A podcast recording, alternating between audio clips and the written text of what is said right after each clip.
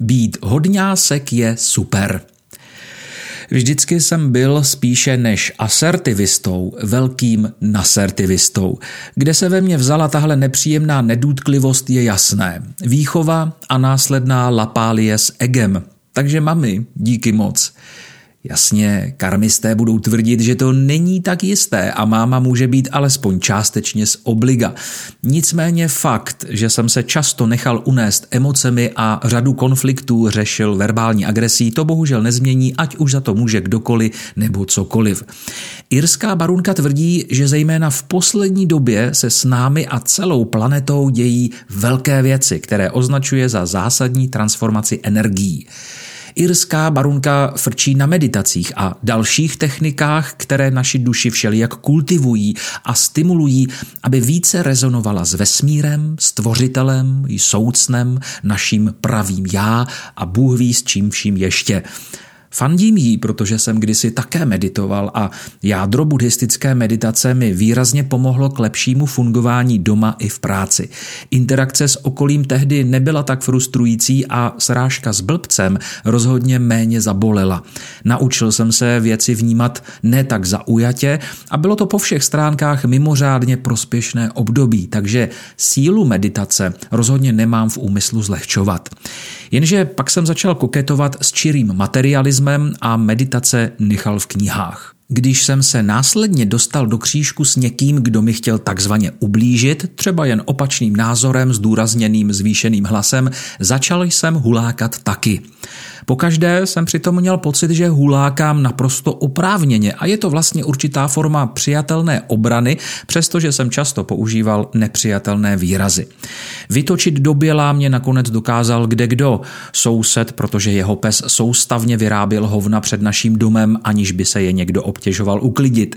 Sousedka, které jednou vadila větev přesahující z naší do její zahrady, jindy příliš vysoký strom, jehož stín je v létě opravdu nesnesitelný. Zkrátka vždycky se našel někdo, kdo mi ten nasertivismus spolehlivě zaktivoval a já se celkem spolehlivě a také rychle nasral.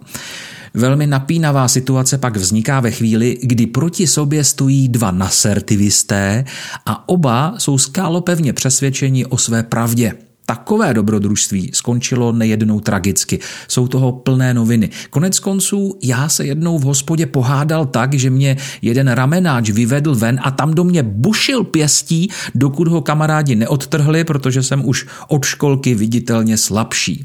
Ani nevím, kvůli čemu to vlastně tehdy bylo, ale zřejmě šlo jen o nějaký nepatrný rozdíl v politických názorech.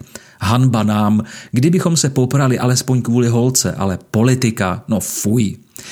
Jakékoliv spory se dají řešit v zásadě dvěma způsoby, hulvácky a diplomaticky. Tohle jsem asi věděl vždycky, ale nikdy se mi ten druhý způsob nepodařilo tak úplně prosadit nebo jen udržet. Nechci se vymlouvat na geny, na asertivní povahu či cokoliv jiného, ale bez sporu v tom mají alespoň částečně prsty. Takže když se chce člověk tohoto stereotypu zbavit, zcela jistě to není snadné. Naštěstí jsem zjistil, že ani nemožné. Osvobozující bylo především uvědomění, že i když někdo řeší konflikt hulvácky, tak já rozhodně rozhodně nemusím. Moje představa o zubu za zub a oka za oko najednou nebyla tak ideální, za jakou jsem ji celý život měl. A tak jsem se pokusil o naprosto odlišný přístup. Stal jsem se hodňáskem. Byl jsem rozhodnutý, že se musím naučit jednat s lidmi s úctou, přestože si ji zdánlivě nezaslouží. Když máme s někým problém a něco nám na druhých opravdu vadí, žádnou úctu jim projevovat přirozeně nechceme. Naše emoce nám to zkrátka nedovolí. Pokud se ale zkusíme na druhé podívat bez emocí, najdeme prostor nejen ke slušnosti, ale s velkou pravděpodobností i k nějakému řešení, byť by to měl být třeba v uvozovkách jen kompromis. Nedávno jsem si mohl v praxi vyzkoušet, jak mi tahle nová role hodňáska půjde.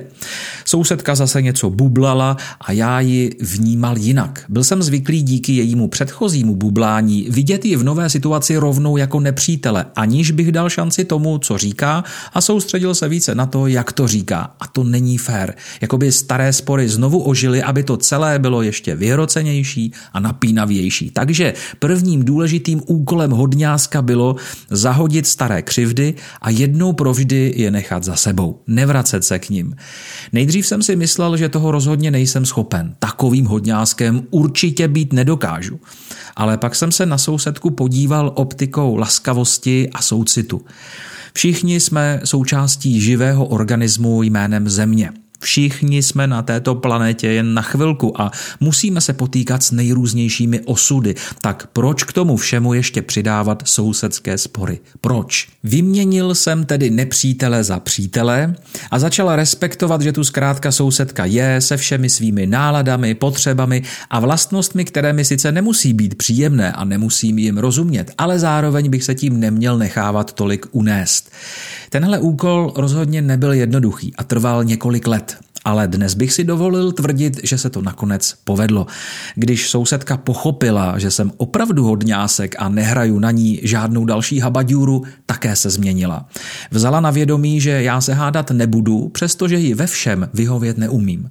Způsob naší komunikace se ale konečně podobá více diplomacii než hulváctví a já jsem za to opravdu rád, třeba že naše vztahy by mohly být ještě vřelejší.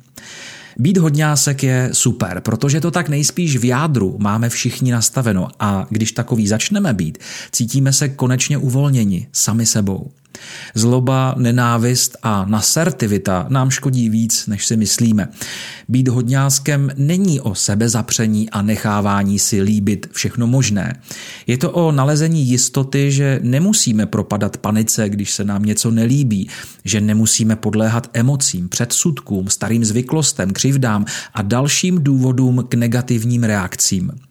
Být hodňáskem je pro naše ego možná prohra, ale pro náš život to nejlepší, co můžeme udělat. Být hodňásek je super.